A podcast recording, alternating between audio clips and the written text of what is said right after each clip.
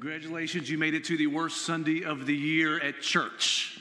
You lost hours sleep. We were in uh, not even Coleman, like the outskirts of Coleman, on the other side of Coleman for a basketball tournament yesterday, and uh, R J and his team actually won. So the last game was at like eight thirty at night, so we got home about eleven, a little bit after eleven last night. The time moved ahead. All my kids are still awake. I just want to go to sleep, so I lay down. R J was still excited from winning. They won these like big brass with all these fake diamonds in it. So all these fourteen, fifteen-year-old boys just were like walking around like a, a newly engaged little girl, walking around, taking pictures. So R J didn't have his, his phone with him, so Toy took pictures. Right, so we get home. I'm finally sitting on the bed. It's one fifteen in the morning, and all of a sudden R J's like, bust open the door. He's like, Mom, you didn't send me my pictures. I need to post it on Instagram. I was like, dude, it is one fifteen in the morning. I will kill you and then post it on Instagram. So you made it. So it's a, a good thing. And we have a lot of good stuff going on. Starting Easter Sunday, Pastor Anthony talked about it. Good Friday is going to be a, a powerful night for us just to reflect on the price that Jesus paid for us. We're going to celebrate that through worship, through prayer, through communion uh, as well. But then that Sunday, we start two services again at nine a.m. and eleven a.m. for multiple reasons. One, to create more space in this room, but two, more importantly, to create more space for our kids' ministry. Our kids have kids all over the place, and we need help. And so the best way to do that here is to do two services. So we're doing that uh, uh, August, April fourth, nine a.m. and eleven a.m. So we need your help, though.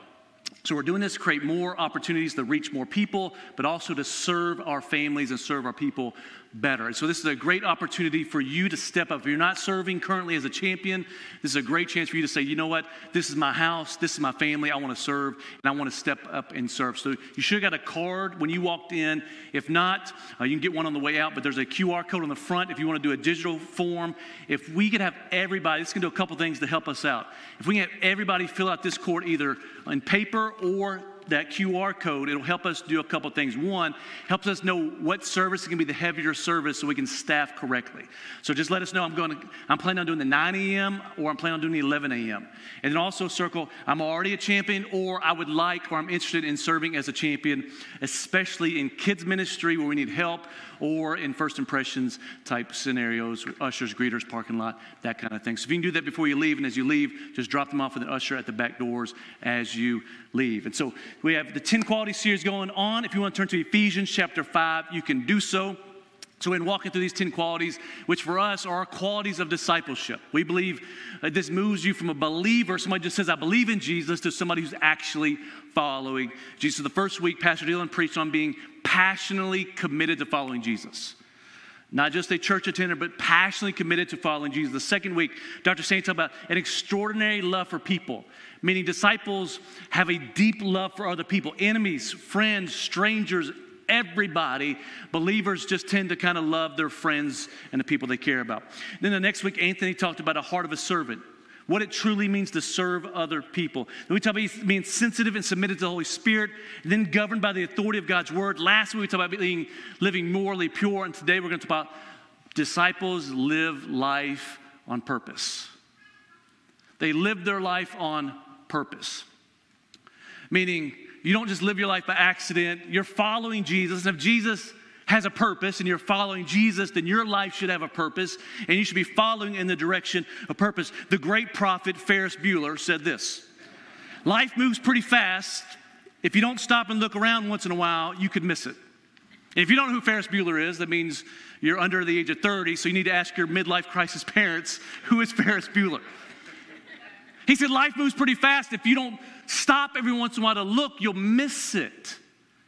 And so what Ferris Bueller is trying to say in James four, James is talking about, hey, don't boast about tomorrow. You don't know what tomorrow is going to bring. You don't know what's going to happen. For your life is like a mist. So really, you know, James is really saying your life is like this. It starts and it's over. Like literally, once you have kids, you realize this. You have kids that are in diapers, and then all of a sudden, they're teenagers. And they're waking you up at one fifteen a.m. in the morning to post on Instagram. Then they graduate. Next thing you know, they're having, and life just happens fast. You're born, you're playing, you're in elementary school. Next thing you know, you're forty years old, you're balding, you're going fat, and you're just looking for a little nap to take. That's life. Like life just happens so quickly, and we get so caught up in the rat race, we don't realize how precious that is. We get so caught up in just getting through the routine and going through the day-to-day that we lose sight that one day you're here and the next day you're gone. In reality, the whole scheme of eternity, it's even less than that. So the question would be, what are you doing with your mist? Like, Jesus only lived thirty-three and a half years. It was a little mist. But what he did with that mist, we're still living in the wake of the significance and impact today. Right. And so for you, you have a life that God has given you. You have a mist that God wants you to use to water the soil, to water the people around you, to water your kids, to water your marriage, to water the people sitting next to you in the pew, to watering your neighbors. He's given you this mist to water other people so they can be fruitful for the kingdom of heaven. He's given you a life. And there's usually three levels of living that we fall into. One would be survival. You're just living, you're just paycheck to paycheck, you're just hoping to make it, you're just hoping to retire when you, you know, nowadays when you're eighty-five, to retire and maybe then you'll live life. Maybe you get past the survival stage, maybe you've made it through some things and some difficult seasons and scenarios, and maybe you're living for success. You're trying to pay off some debt. You're trying to start a business. You're trying to be successful in the eyes of people around you. Maybe you're living for the weekend. You have enough money. You could go get a boat and live on the lake, or go wakeboard on Saturdays, or go hang out on Saturdays, or go on vacations, and you're living what you say would be for success, but still needing to feel significant. See, the highest level of living is not survival. It's not success. It's significance. Meaning you discover the why God created you. You discover the why he sent Jesus to die for you, to redeem you for a purpose. It's about how you can make a difference and an impact in other people's lives. It's how you can live your life and steward it in a way where God receives the glory for how you live. That is significance, and that's the highest form of living you can have. Winston Churchill said it this, this way. He said, it's not enough to have lived. We should be determined to live for something. It's not enough just to live. We should be determined, especially as followers of Jesus, to live for something. Not just a weekend, not just retirement, not just for vacations, not just for your hobbies, not just for your interests, but for something that has eternal value. To live your life on purpose. You would stand to your feet as we read Ephesians five. Verse fifteen together. I know we, we hit Ephesians a couple weeks ago, but Ephesians is, is a very pivotal book because the church at Ephesus was a pivotal church for the mission of God throughout Europe and Asia. It was a church attacked with spiritual warfare. This chapter, Ephesians five, is kind of a transition chapter. He goes from talking about walking in love to then hear how to live your life, how to be spirit-filled, and then he gets into the armor of God and spiritual warfare. So what I would take from that is before you can really walk in spiritual warfare, before you can put on the armor of God, you have to know why you're living.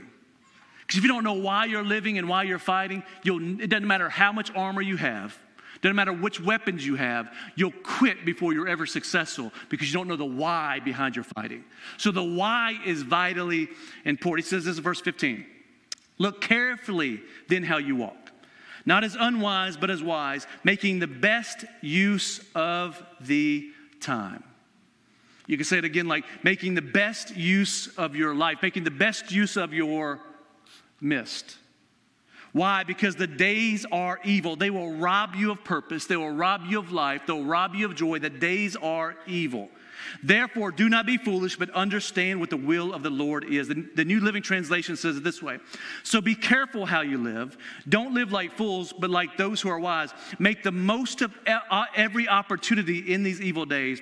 Don't act thoughtlessly, but understand what the Lord wants you to do. Father, we thank you for your word, and we thank you for this life you've given us. Father, so many of us in this room have stories of brokenness and stories of past that are just corrupted with sin and with evil and with pain and with suffering. But Father, yet you chose to pour the blood of Jesus out, to redeem us from our old ways of living, to a new life full of purpose, hope, faith, and joy. And Father, in this moment, I just pray that you compel us to live our lives on purpose with the destiny, with the joy, with the vision, with the conviction, with the values, with the why that you've planted inside of us. And so we bless you in this place in Jesus' name. And all God's people said, amen. Amen. You may be seated. So, so Paul is literally just saying, listen, the days are evil. If you get caught up in the days, in the calendar, in the schedule, in the routine, it will rob you of why I saved you. Because once you got saved, that's not the end of the journey. That's the beginning of the journey of learning to walk with Jesus, but also to fulfill his purpose that he gave you. In Proverbs twenty, verse five, it says this, the purpose in a man's heart is like a deep water. I mean, there's purpose in you, but it's like a deep well or deep water that's way down in you, but a man of understanding will draw it out. What that means is when you get saved, you don't just get saved from hell. God literally sends Jesus to replace you, and everything that Jesus is, is now inside of you. And Jesus has purpose. Jesus has hope. Jesus has a destiny. Jesus has leadership. Jesus has significance. Jesus has value. And all those things are deep within you now. There is purpose inside of you. It doesn't matter how far you've been away from God. Your purpose in God has not changed. Your value has not changed because your value is found in Jesus who is in you. Christ in you and you in the Spirit. So what happens is most believers never take time, as this scripture says, to be wise enough to actually start to dig deep and discover, Jesus, why did you save me? Why did you save me? I know you love me, but why did you save me? Because if we were all honest, it'd be much easier for Jesus to save us one day, we die the next. That'd be the perfect scenario for me. You, you get saved, the next day you die in your sleep, you wake up in heaven. But he leaves us here. With this margin between being born again and going into heaven, he expects that margin to be full of significance, impact, his glory, his pleasure, and his purpose in you. That's what he desires, and we need to take time to really understand, Jesus, what is my purpose? How can I live my life intentionally? Because if we only get one life to live, we should probably live it on purpose. If we only have one life to live, we're not cats, thank God. Because the only thing closer to a demon, other than a serpent, is a cat. We only have one life. We don't have nine lives to live. We have one life. And James already said it is a mist.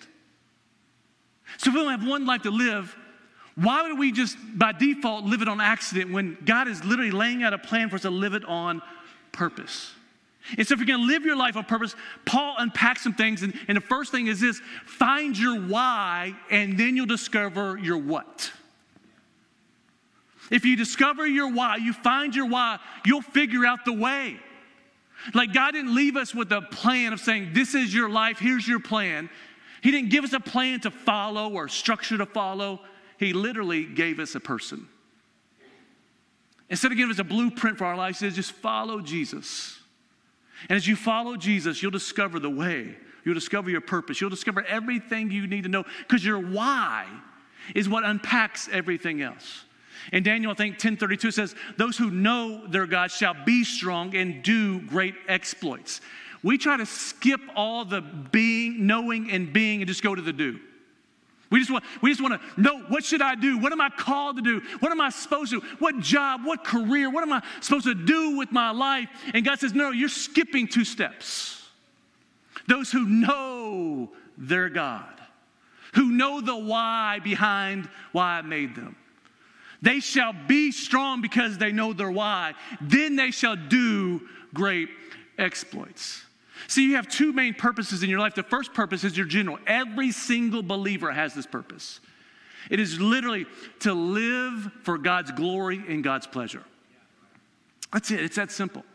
Your life exists to honor the God who saved you and to take pleasure in the relationship that you share with him, to sit and worship at your Father's feet, to commune with him heart to heart, to enjoy this relationship that Jesus died for you to have, to honor him for a sacrifice, to glorify him, and to rest. Everybody has that same purpose. everybody.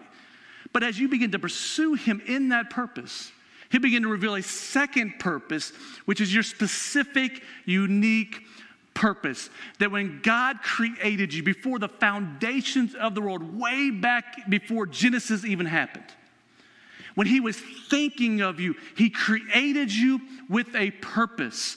Every creator, no matter what they make or what they create, they have an end result in mind.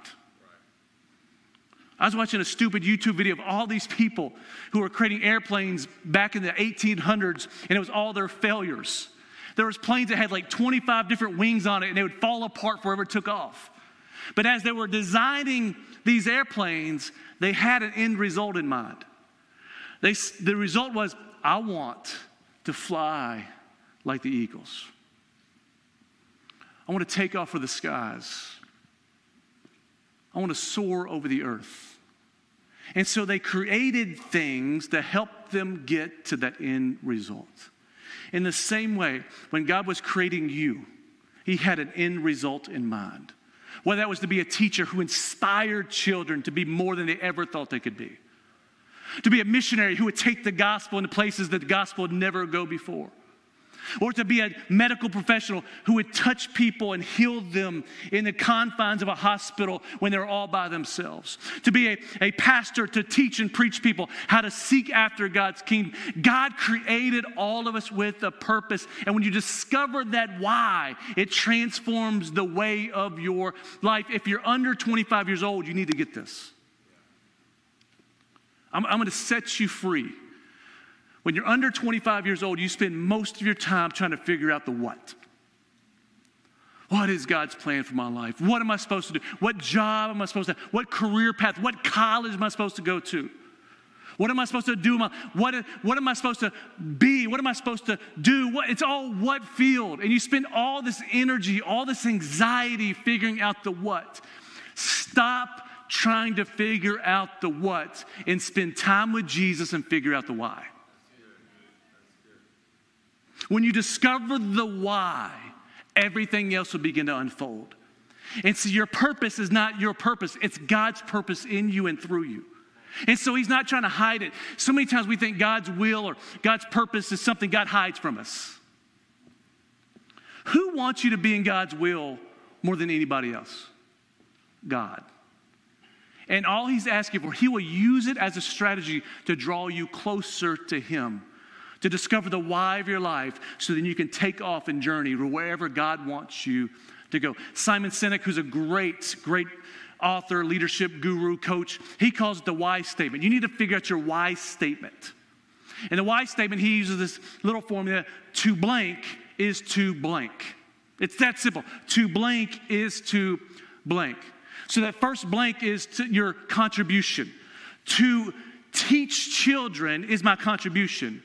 But the other blank, to blank, is the impact I want my contribution to make. So to teach children is to open up their eyes to the possibilities of a hope and a future. Or like the Dream Center, like what Toy is doing. To mentor and tutor children who come from broken homes so they can be awakened that there's more to life than what they see in front of them. So what would be your contribution and what would be your impact? Maybe it's to serve other people in such a way that they realize God is paying attention to their lives. Maybe it's to, to lead worship so that other people can experience the presence of God. Or maybe mine is like to lead. I'm working on mine to lead, to teach, and to empower others to seek God's kingdom, pursue God's kingdom, to advance God's kingdom, and experience God's kingdom here on earth. Whatever your contribution is, you have to discover what contribution can I make to see God's kingdom advance on earth. Because my significance will come out of the couple that he gave was Simon Sinek is to inspire people to do the things that inspire them. So that together we can change our world. Another person said to empower and educate people everywhere so that they can improve their lives and achieve their goals. One person said to leave the world a better place than I found it and be remembered by the people whose lives are touched as a force for good in their lives. And so trying to figure out what contribution, why did God create me and make me? Because he created you. He created you with life experiences that you were going to go through. He created you with a personality type, with spiritual gifts, with passions, with gifts, with talents. And all those are packaged in that deep well within you that is your purpose. In Ephesians two, he calls it a masterpiece. Yeah. Jesus literally calls you a masterpiece that he created to walk out works he planned beforehand. And that masterpiece, here's how you can discover it real quick. One, determine what your core values are. Determine what values, what guiding principles are in your life. Like some of ours are, we're going to be people of honor. So that guides my life or our family. We're going to be rooted in the house of God. That's a value of ours. We're going to be financial stewards and stewards of everything God gives us. That's a value of ours. We're going to be word people. Whatever the word says, we're going to do. We're going to be spirit people. Wherever the spirit blows, we're going to go that direction. We have values that guide our lives. The question would be, what values are guiding your life? Because until you determine those values, you won't know the why, because those values were, were placed in you from God.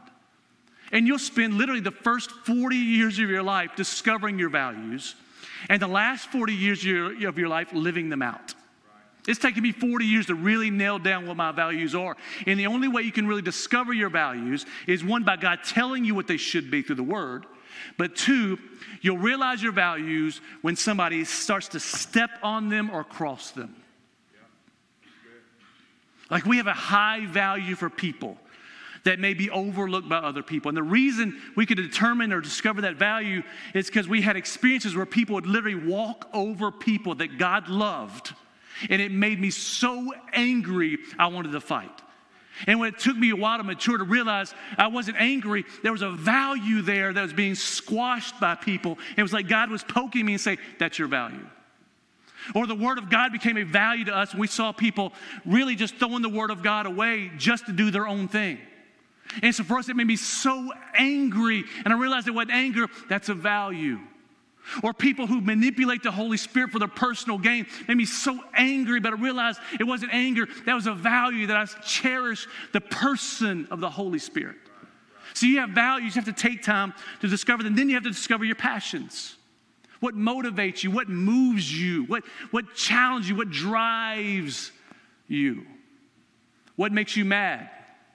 What makes you sad? Some other questions would be, if money were not an issue, what would you do with your time? What do you love to do? What do you hate to do? And you can't say dishes. What gives you energy? What drains the life out of you? What do you want to change, shape, and leave better than you found it? What segment of the population do you feel drawn to to help? See, the answer to those questions will start showing you what your passion is. Your passion will begin to move you and compel you in the direction God wants you to go. Then you can identify the life experiences God wants to use from your life. The life experience that could be good, could be bad, that he wants to use to help other people. Meaning, maybe you've gone through abuse, addiction, a broken family, broken home. Maybe you've gone through church hurt. Maybe you've gone through situations that were not optimal situations. God does not allow any pain without there being a purpose attached to the other side. The enemy will convince you that God will let you go through suffering because he's angry at you. God will allow you to go through suffering because he knows, he knows there's a benefit on the other side, not just for you, but to multiply the benefit that you came through with. A pastor, Pastor Davis, did this amazing kind of exercise one day where he said, draw a timeline of your life. So you draw a timeline of your life, and, and I was born in nineteen eighty-one, and now it's two thousand twenty-one, and so I'm just thinking through the eighties hip-hop, nineties hip-hop, two thousand really junky Justin Bieber, and who's the guy you listen to?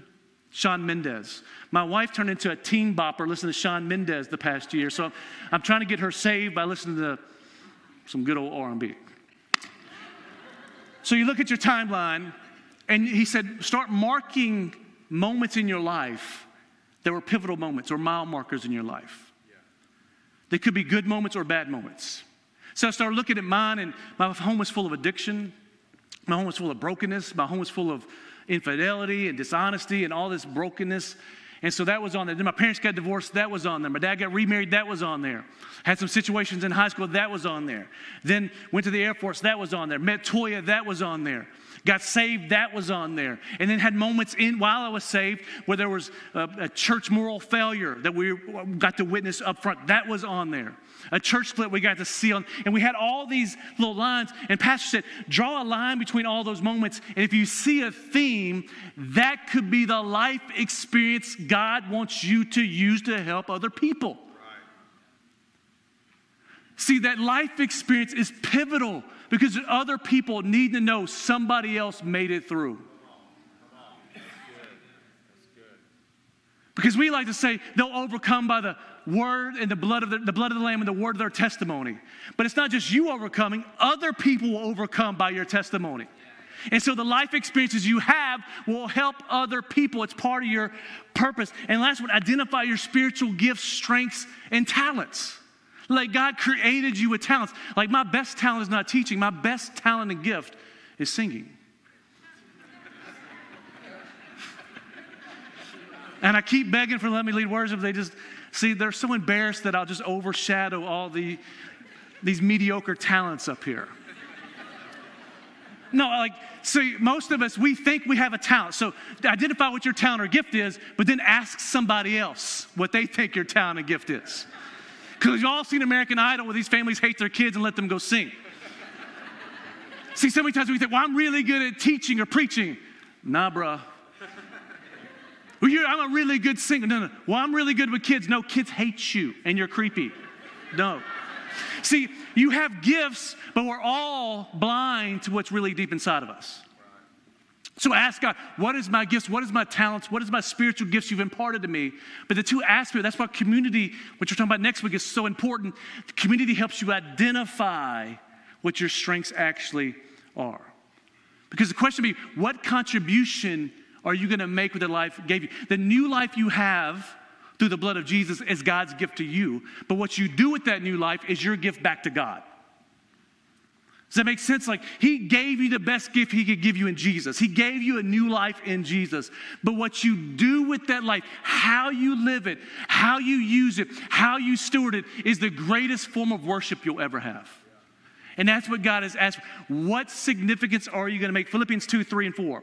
Do nothing from selfish ambition or conceit, but in humility count others more significant than yourselves. Let each of you look not only to his own interest, but also to the interest of others. Ralph Waldo Emerson, which this dude has more quotes than anybody in the world, said, "The purpose of life is not to be happy. It is to be useful, to be honorable, to be compassionate, to have it make some difference that you have lived and lived well." Another person said, "We rise by lifting others." I mean, as I lift others, I rise in my purpose. And so find your why and you'll find the way. But two would be live life for the moment, for every single day is uncertain. Yeah. Live your life in the moment. You don't know what tomorrow's going to be. James said that. That's why he said this is a mist. You don't know what's going to happen tomorrow. Matthew six, he says, seek the kingdom of God. But the whole thing is about don't worry about tomorrow. Don't be anxious about tomorrow. Just focus on today. Live for the moment. You can plan for tomorrow. You can plan financially. You can plan for your education. You can plan for your career, but live in the moment. There's two things that rob us of living intentionally. One is worrying about tomorrow, and two is lack of purpose. And I would say the two are combined. When you don't have a, when you have a lack of purpose, you live life on accident. When you have a lack of purpose, you live life by default. When you don't have a purpose, you just go with whatever's going on around you. But if you're worrying about tomorrow, you miss out on what God is doing today. And anxiety stems from trying to live in tomorrow, but plan every moment of today. Yeah. When Jesus tells us, live in the moment, enjoy the moment that I've given you. This is the day the Lord has made. Rejoice and be glad in it. And tomorrow's problems will come tomorrow. You can plan for them, just don't live in them. And what's happening is we have so many people who are missing the moment.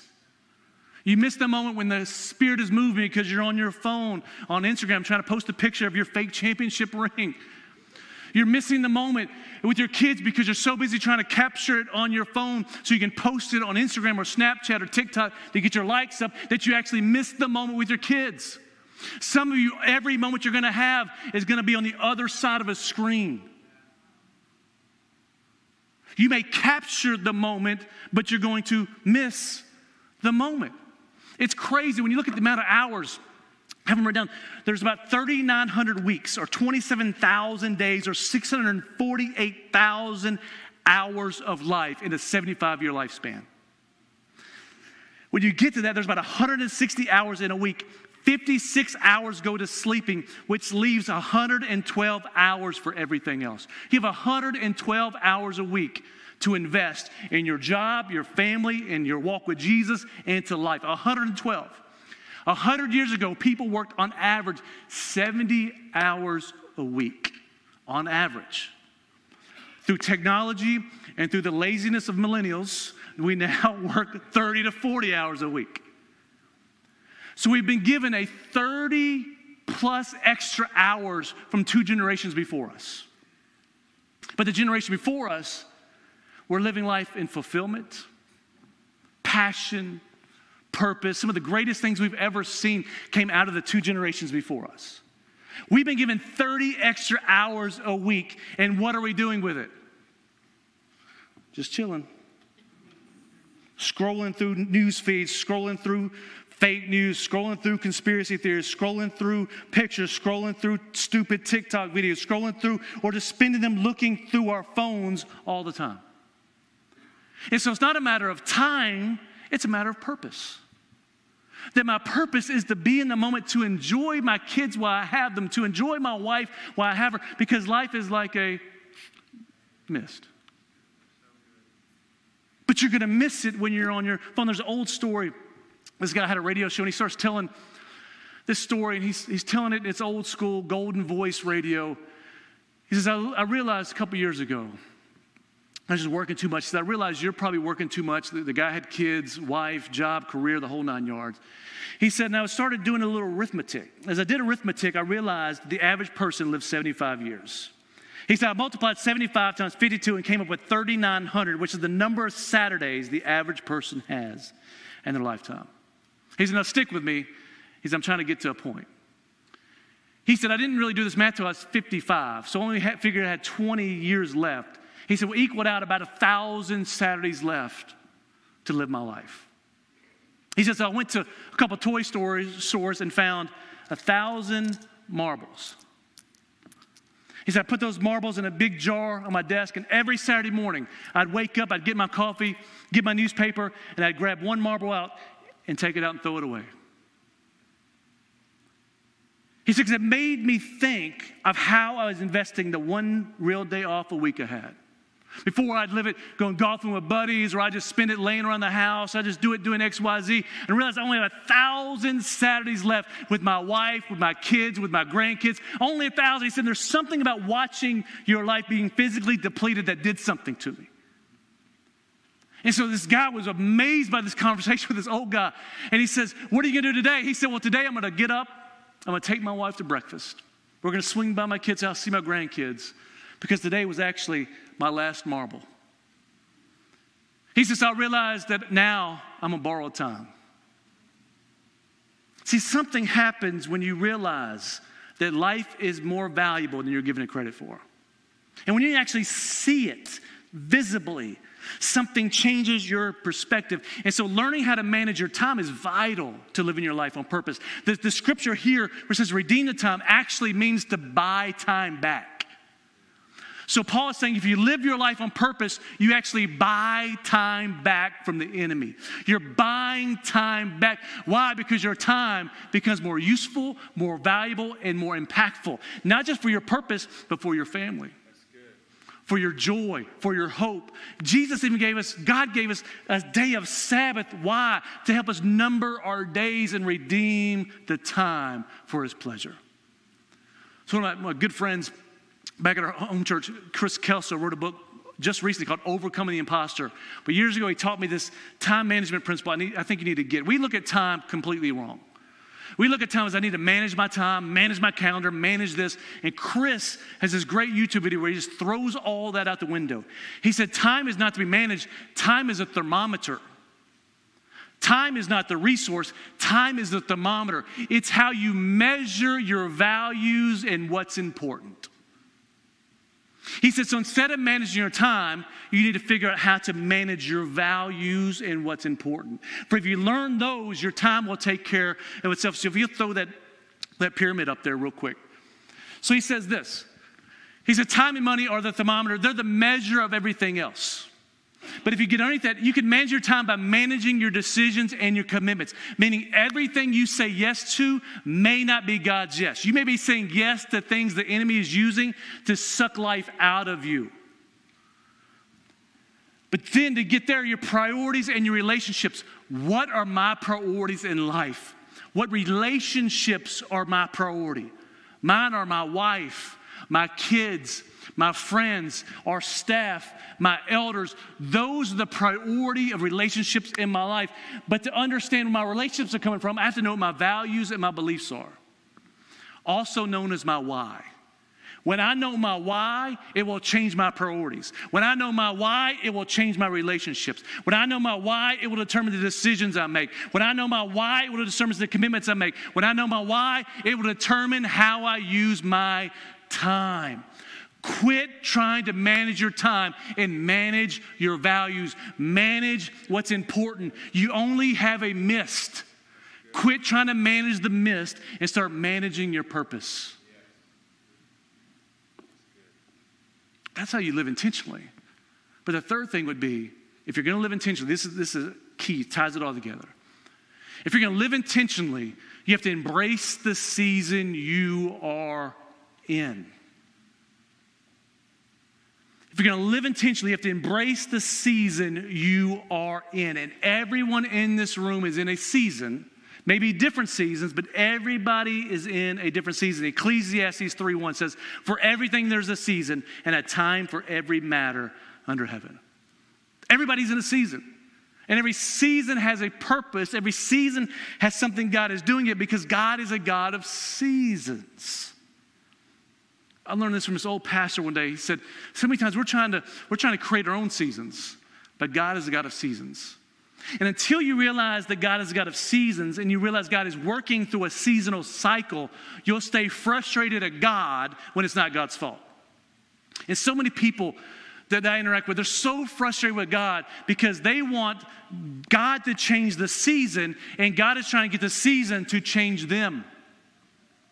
Case in point. It's about to get spring, about to get summer. We're in Alabama, so they all go in one week. We had blizzard, we had floods, we had spring, we have summer, we have fall. It's chaos. But at some point, it's going to get eighty-five, ninety, ninety-five, one hundred degrees with eighty-eight percent humidity. If you're still wearing your clothes from Christmas, winter coat, scarf, hat, and you're sweating that and you're hot, you can't get mad at the weather. You just refuse to change with the season. So many people we talk to are trying to figure out they're in church transition or whatever, and they're frustrated. I said, no, no, no. It's not the church's fault. Your season changed, and you're just wearing the clothes from an old season. And so many times we stay frustrated because, God, why is it so hot out here? Well, it's hot because you're wearing a burqa. Or, God, why is it so cold? It's cold because you're still wearing flip-flops and swim trunks from two seasons before in the summertime. See, the seasons are important. You don't change the seasons. You let God change you through the season you're going through. See, as believers, we just try to do whatever the season's doing. As disciples, we embrace the season and embrace what God wants to do in us through the season. We embrace it. Because each season has a purpose. Each season has something God is trying to accomplish. There's no season in our universe that's in vain. And there's no season for a disciple that's in vain. There's four seasons. There's spring, there's summer, there's fall, there's winter. Spring is a season of preparation spiritually. Just like in, in real life, spring is a season where you're preparing the ground, you're sowing seed, you're watering plants. It's a season of preparation. It's a season of new opportunities. And in seasons of preparation, you'll grow frustrated if you think it's a season of growth. If you think you're supposed to reap your harvest in this season, one, you probably won't be doing what you're supposed to be doing, but two, you'll grow frustrated because you'll realize God is trying to prepare you for something new. Maybe he's breaking up the rough, dry soil of your heart, and you think it's God being angry, when really God is trying to stir your soul so he can plant new seed. Maybe it's stuff pushing through the surface of your life, just like right now you see tulips begin to push through the dirt. Maybe it hurts you. Things are starting to push to the surface of your heart that you don't want to deal with. But God is saying, no, no, this is a season of preparation for you. See, if you handle the season of preparation well, you'll walk into the summer. Well, the summer's a season of growth. That's where watermelon grows. That's where the crops grow. That's where you grow. That's where the rains begin to fall, because the water and nurture the seeds that God has planted within you. And summer's a season of growth, but once you get towards the end of summer, it becomes a season of harvest. Harvest is hard work. I've, I've joked, when I grew up here, it's all soybean and cotton. When I grew up, it's all tobacco. And tobacco, literally, you touch tobacco more than any other crop in the world. You have to plant it. You have to keep it weeded. You have to cut the stupid sucker flowers off the top. Then when you cut it, you cut it with a machete. You cut that whole row. Then you come back. You put it on a stick through a stake. And then you come all the way back after that row's done. Then you hang it up on a trailer. Then you drive the trailer into a barn. You climb up the barn, carry the stick of tobacco, hang it up. They smoke it, which Toy says is the greatest smell on earth, which just means he's still a heathen. After they smoke the tobacco, you bring all those sticks down, put it back on the trailer, then you take it to the auction to sell. But you know what happens? After all that hard work, the farmer receives the pay for his labor. So summer is a season of growth, but it's a season of work to harvest what God has produced inside of you. And some of you, you, you like the growth, but you don't want to go through the work of the harvest. But if you handle the harvest well, then you go into fall. Fall's a season where the leaves begin to change colors, orange, yellow, red, green, brown. They start to change colors, begin to fall. It's beautiful for a moment. But after that moment is over, the trees look bare. And if you're a Tennessee football fan, you have to sit through another season of football. It gets bare quickly. But fall's a reminder that God is a God of change. And in order for God to fulfill his purpose in you, sometimes things have to fall away from you. Because anytime after you have a growth or after a harvest, there's a season of change where maybe you've grown so much, some relationships need to fall away from you. Maybe you need to change some relationships around you. And change is difficult. If leaves fall in your, you just blow them, sweep them, burn them. You have to take care of them. But this season can be lonely because there's so much change happening. You feel like life is bare. But really what God is doing you is preparing you for winter. Winter can be the darkest season of all. It can be cold and bare and lonely. These people are stuck in their houses because they don't want to go out and, and hang out because it's so cold. But even in that season, God has allowed some relationships, things to fall away, to change, to bring you into winter where now there's a dependence on God and God alone. It's in those winter months, those dark nights of the soul, that you learn to depend on God. Maybe the relationships you were depending on have fallen away. Maybe the, the plans you had have begun to fall away. Maybe the purpose you thought you had has fallen away. And God is trying to draw you deeper into him. Why? Because as you handle winter right, and you begin to depend on God correctly, and you use that season to grow closer to him, then spring comes again. You start seeing the, the breaking of the soil with new life beginning to form again. Because new life only comes from a new level of dependence on God. So until you embrace the season you're in, you're never going to enjoy the process of new growth God has for you. Spring, summer, fall, winter, each one has their beauty. Each one has their purpose. And until you learn to change with the seasons of God, you'll stay frustrated at God and you won't live your life on purpose. As I close, one person said, be aware of what season you are in and give yourself the grace to be there. Be aware of the season you are in and give yourself the grace to be there. If you would, bow your heads and close your eyes just for a moment. as followers of Jesus, if we just follow him, if we fulfill his purpose of giving him glory and honor and enjoying the pleasure of that relationship we have, he'll begin to reveal to you the why. And everyone in this room has a why. There's no one in this room without a why.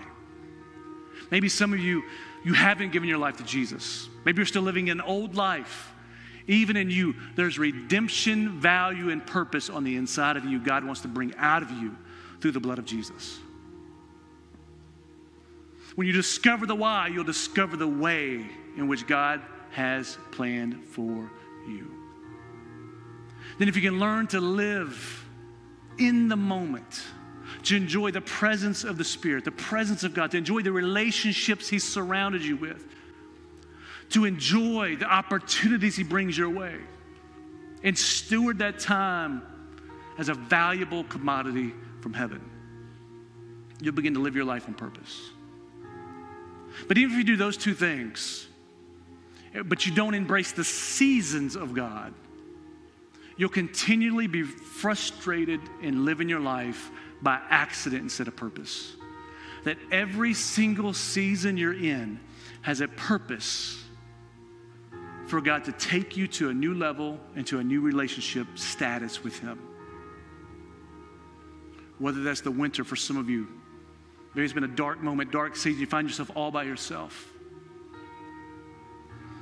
Maybe you find yourself broken, loneliness. Nothing looks like it's working. Everything looks bare and dead and broken around you. God is using that season to draw your heart deeper into Him. If that's you, I'm going to go through all four. Say, if that's you, say, that's me. I feel like I'm in this winter season. If that's you, just slip your hand up right where you are. I'm going to call you forward. Thank you. Anybody else? Thank you. Thank you. Anybody else?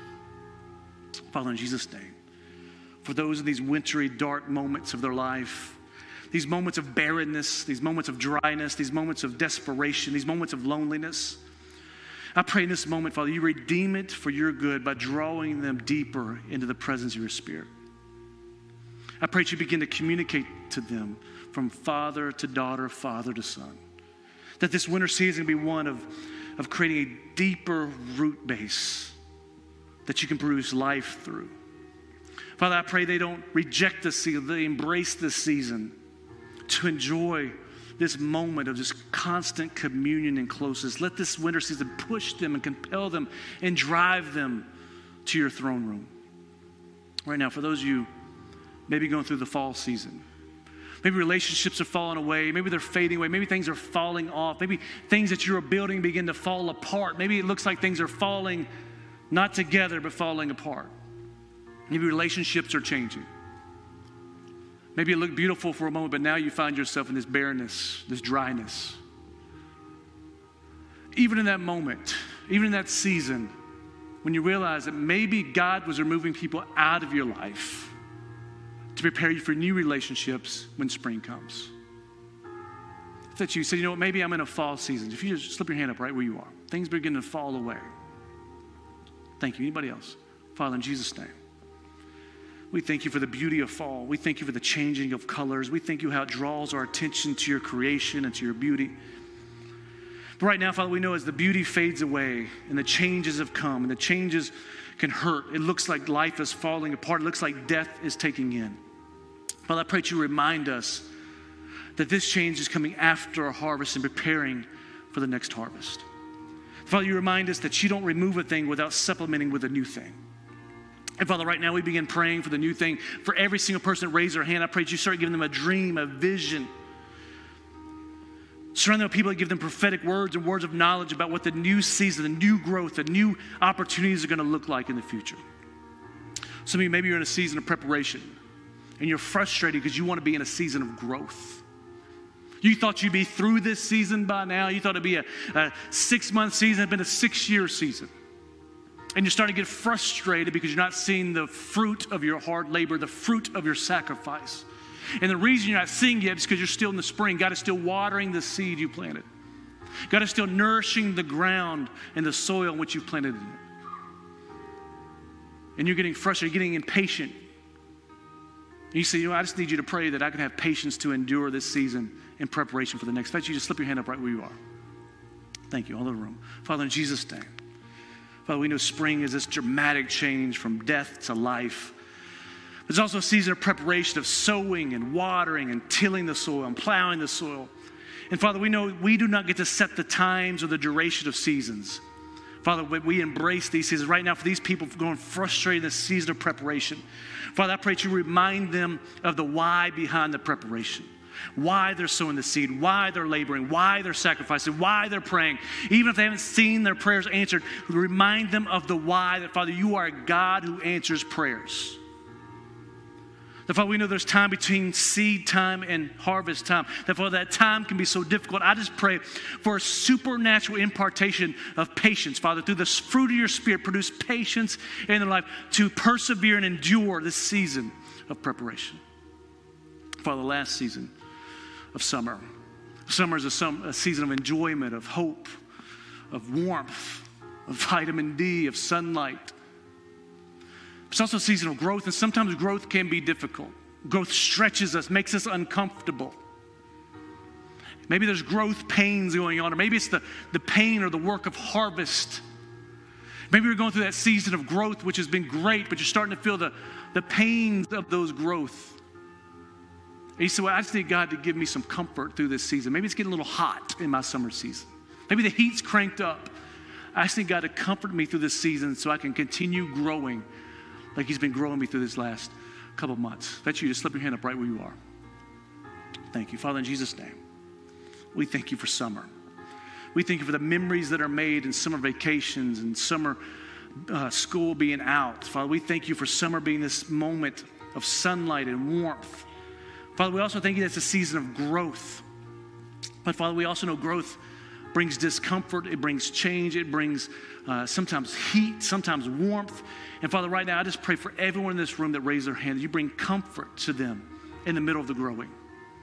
Holy Spirit, you comfort them through the heat. You comfort them through the sunshine. You comfort them through the rain. You comfort them through and remind them that on the other side is a great harvest, a harvest of family, a harvest of prayers being answered, a harvest of souls, a harvest of, of their dreams being seen come to fruition. And Father, above all, we thank you that you are God of every season. There's not a season outside of your control. And Father, we just all ask you to help us embrace the season we're in, and give us the grace to stay there. And Father, we bless you in this place, and we thank you in Jesus' name. Amen.